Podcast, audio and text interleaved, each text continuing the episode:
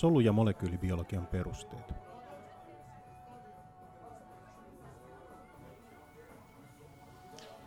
No niin, nyt meillä on käyty tässä kurssilla nyt läpi sitä, että miten, miten tätä geenituotteita säädellään ja miten, miten tätä, nämä geeniaktiivisuuksia aktiivisuuksia voidaan säädellä.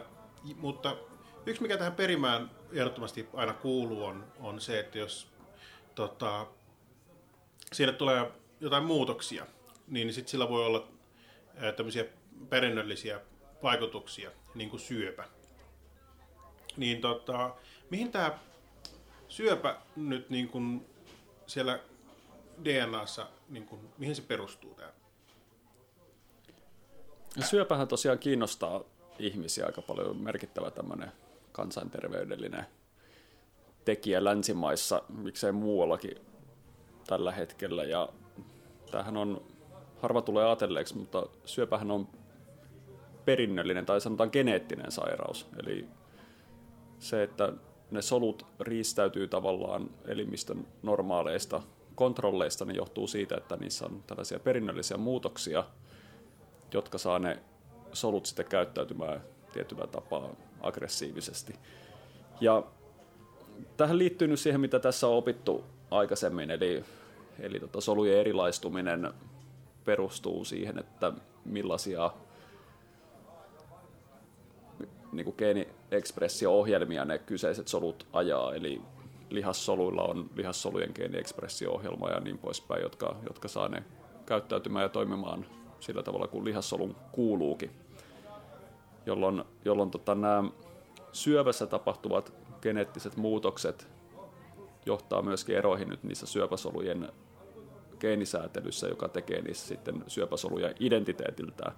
Tämä on kokonaisuudessa aika valtava alasi sikäli, että paljon tutkitaan just sitä, että mikä syöpäsolussa tekee syöpäsolun ja minkälaisia syöpäsoluja itse asiassa yhdessä kasvaimessa on, että sehän ei suinkaan koostu samanlaisista soluista, vaan siellä on hyvin erilaisia syöpäsoluja. Tätäkin aletaan niin vasta, vasta pikkuhiljaa hahmottaa, että miten monimutkainen homma tämä on. Ja tähän liittyy just tähän, tähän että kullakin yksilöllä, ihmisyksilöllä se syöpä on niin kuin omanlaisensa, että niillä syövillä, vaikka ne saattaa olla samantyyppisiä muiden ihmisten samanlaisen syöpien kanssa, niin niillä on kuitenkin ainutlaatuinen perimänsä, joka sitten vaikuttaa siihen, että miten se syöpä saattaa käyttäytyä siellä. Joo, ja eikö tähän liity myös se, että niin kun on, se on ajanut sit myöskin sitä, että, että tulee niin kun teknisiä oivalluksia, että yritetään saada niistä yksittäisistä soluista joko sitä tota, perimää sekvensoitua tai, tai niin edelleen, niin tämmöisiä niin kuin menetelmällisiä harppauksia on siinä tullut, tullut että saatu... Joo, totta kai ihmisiä kiinnostaa nyt hoitaa niitä syöpiä, että um, mekin varmaan tullaan sairastumaan syöpään, ellei olla sairastuttu jo tietämättämme. Ja totta kai se niin kuin ahdistaa ja niin poispäin. On hyvä, että olisi, on hoitoja ja muuta tällaista, mutta se ongelma tulee, tulee just näistä monimutkaisuudesta, mikä, mikä liittyy moniin näistä syövistä. Että me saatetaan tuntea sitä perusbiologiaa tosi hyvin, jonkun syöpäkasvaimen biologiaa, mutta sitten se, se tavallaan sellaisen täsmällisen yhden hopealuodin kehittäminen sitä vastaan, niin se on aika haasteellista, että tässähän on ollut, ollut aikanansa hyvinkin monen kertaan niin julistettu, että syövät saadaan hoidettua, kun keksittiin ensinnäkin, mistä ne johtuu ja niin poispäin, mutta sitä myöhemmin on tullut se ymmärtäminen, että, että tota, yleistyksiä on vaikea tehdä. Me, tämän sanoen kyllä, niin siis moniin syöpiin on olemassa erinomaisia täsmähoitoja, jotka toimii, toimii lähestulkoon sataprosenttisesti. Mutta siitä huolimatta, varsinkin kiinteiden kasvainten tapauksessa, niin monessa se, se tota, tehokkain hoito on poistaa leikkauksella se kasvain sieltä. Joo. Ja sehän varmaan hyvin kuvaa myös sitä, että, että kun se on vähän eri potilailla on se syöpä johtuu ihan erityyppisistä tai erilaisista mutaatioista, niin, niin tota, se aiheuttaa myös sen, että, että se syöpä on silloin, vaikka se kulkee samalla nimellä, niin, niin kun se aiheuttaa eri tavalla, niin, niin jos jokaiselle potilaalle ruvetaan kehittämään omaa kemiallista menetelmää sen syövän poistamiseen, niin kalliiksi tulee. Aivan, eli tämähän osaltaan liittyy sellaiseen, sellaiseen niin yksilölliseen lääketieteeseen, johon ollaan menossa, mutta toki se ongelma on aina se hinta siellä perässä. Mutta nyt on ollut vähän puhetta siitä, että itse asiassa mitä nämä mutaatiot on, että mutaatiot on muutakin kuin mitä niissä X-miehissä nähdään ja saa ne muuttumaan ilmiasultansa ihmeellisiksi ja niin poispäin, mutta mikä se mutaatio se loppu viimeksi on? Mikä sulla on itsellä tästä nopea semmoinen? Siellä on DNAssa tullut joku muutos, otetaan vaikka siellä A on muuttunut t jolloin se vasti, vastin puolella sitten on tullut samanlainen tai toisinpäin oleva, oleva muutos, ja, ja sitten se periytyy aina kun se solu, solu jakautuu. Ja silloin siinä voi olla yksinkertaisessa tapauksessa niin, että se vaikuttaa sit suoraan jonkun yhden aminohapon muutokseen.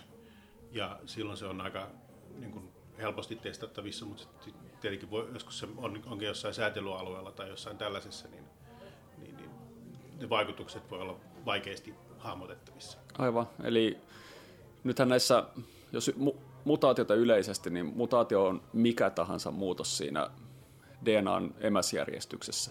Nyt on eri asia, että aiheuttaako se mutaatio sitten mitään loppupeleissä. Meillähän oli, muistetaan sieltä translaation puolelta, että meillä on niitä kodoneita, jotka vastaa jotakin aminohappoa, mutta niin, näitä kodoneitahan oli, niitä saa kolmen nukleotidin sanoja neljästä eri nukleotidista, niin yhteensä 64 erilaista yhdistelmävaihtoehtoa. Kuitenkin meillä on aminohappoja joku mitä 21 kappaletta. Eli tämä tarkoittaa sitä, että monilla aminohapoilla on yksi tai useampi kodoni, tai yksi tai useampi kodoni koodaa yhtä aminohappoa, jolloin meillä on lukuisa joukko vaihtoehtoja, missä tämä mutaatio itse asiassa, vaikka se muuttaakin sitä nukleotidisekvenssiä, niin se ei välttämättä muutakaan sitä aminohappoa, ja nämä on sellaisia niin sanottuja hiljaisia mutaatioita, millä ei ole mitään merkitystä toiminnan kannalta.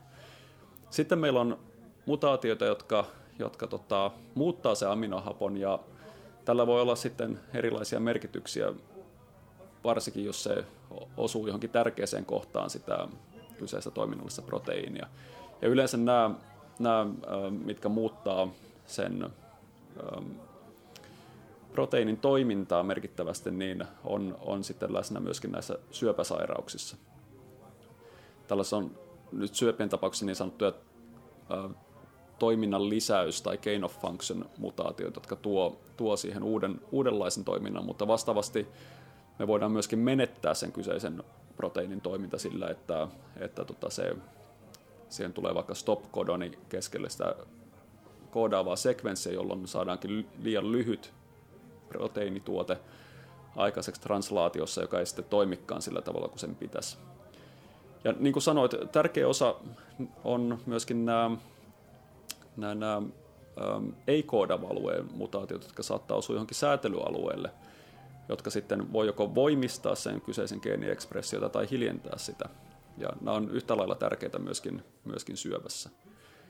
Aina myöskään nämä ei ole tällaisia yksittäisiä yhden emäsparin muutoksia, vaan me, saattaa olla, että meillä duplikoituu osa tätä sekvenssiä, eli sinne tulee yksi tai useampi, useampi tota, nukleotidia lisää siihen sekvenssiin, tai sitten tulee tällaisia deleetioita, eli poistumia, jolloin sieltä poistuu yksi tai useampi nukleotidi.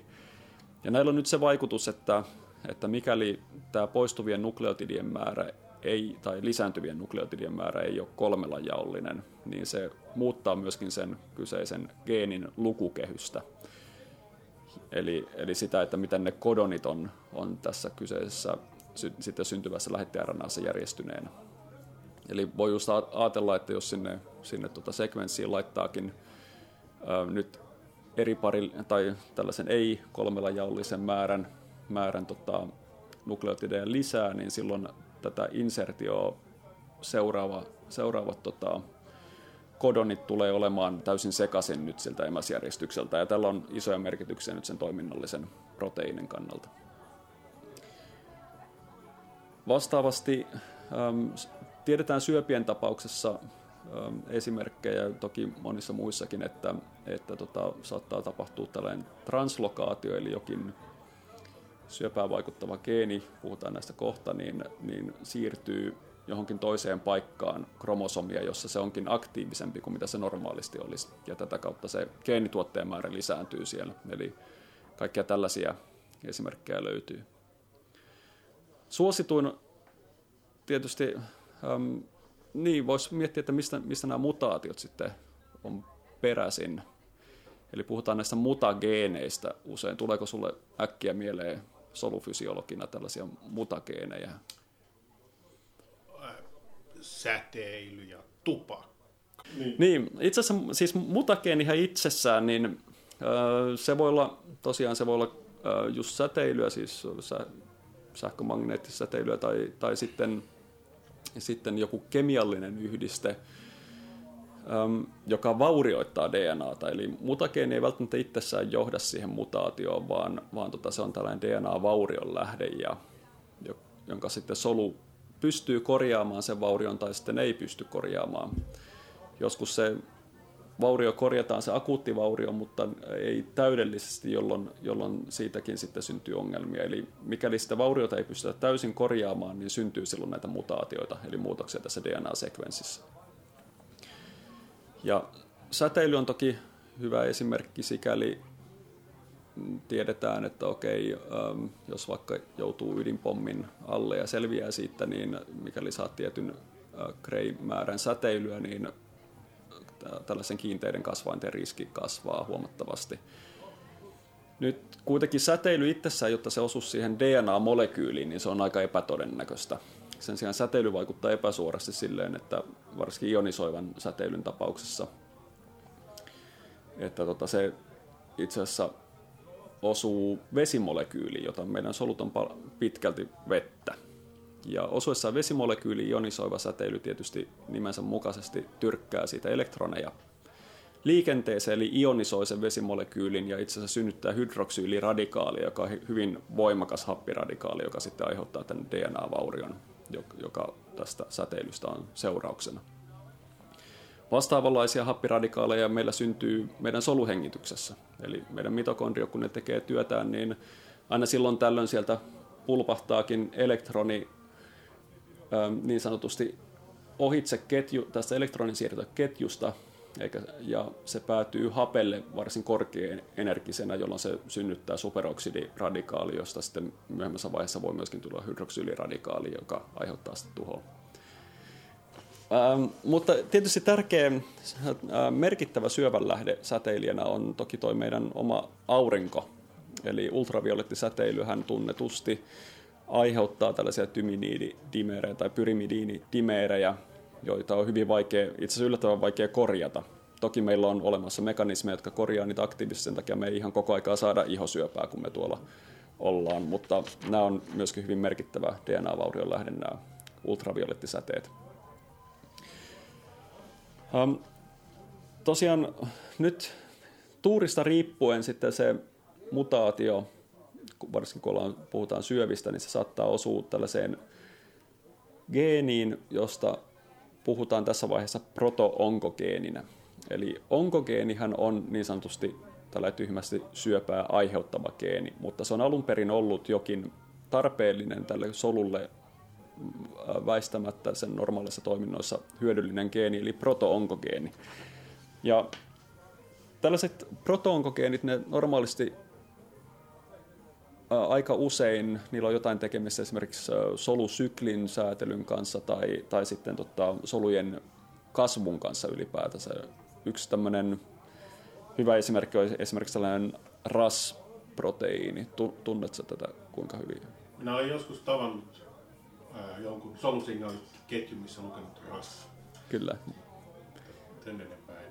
Eli se on näitä GTPA-aseja, mistä, mistä olet puhunut. Ja se, e, siihen ei nyt sen enempää, mutta se, se vaan välittää näitä kasvutekijöiden signaaleja sitten niin kuin tumolle ja laittaa ne solut sitten kasvamaan. Ja siinä on se, tosiaan nämä tyypillisesti nämä ras, rasproteiinin tai rasgeenin ä, mutaatiot johtaa, johtaa syöpien tapauksessa tällaiseen yliaktiiviseen rassiin, joka on itse asiassa koko ajan se signaali päällä siellä. Eli ne, se laittaa nämä solut lisääntymään niin kuin ra- rajoittamattomasti. Eli tässä on niin kuin just tämmöinen en, ensimmäinen niin kuin sen syövän vaihe on se, että, että ne solut karkaa tästä normaalista säätelystä ja päättää kiitte tavallaan alkaa, alkaa sitten lisääntyä.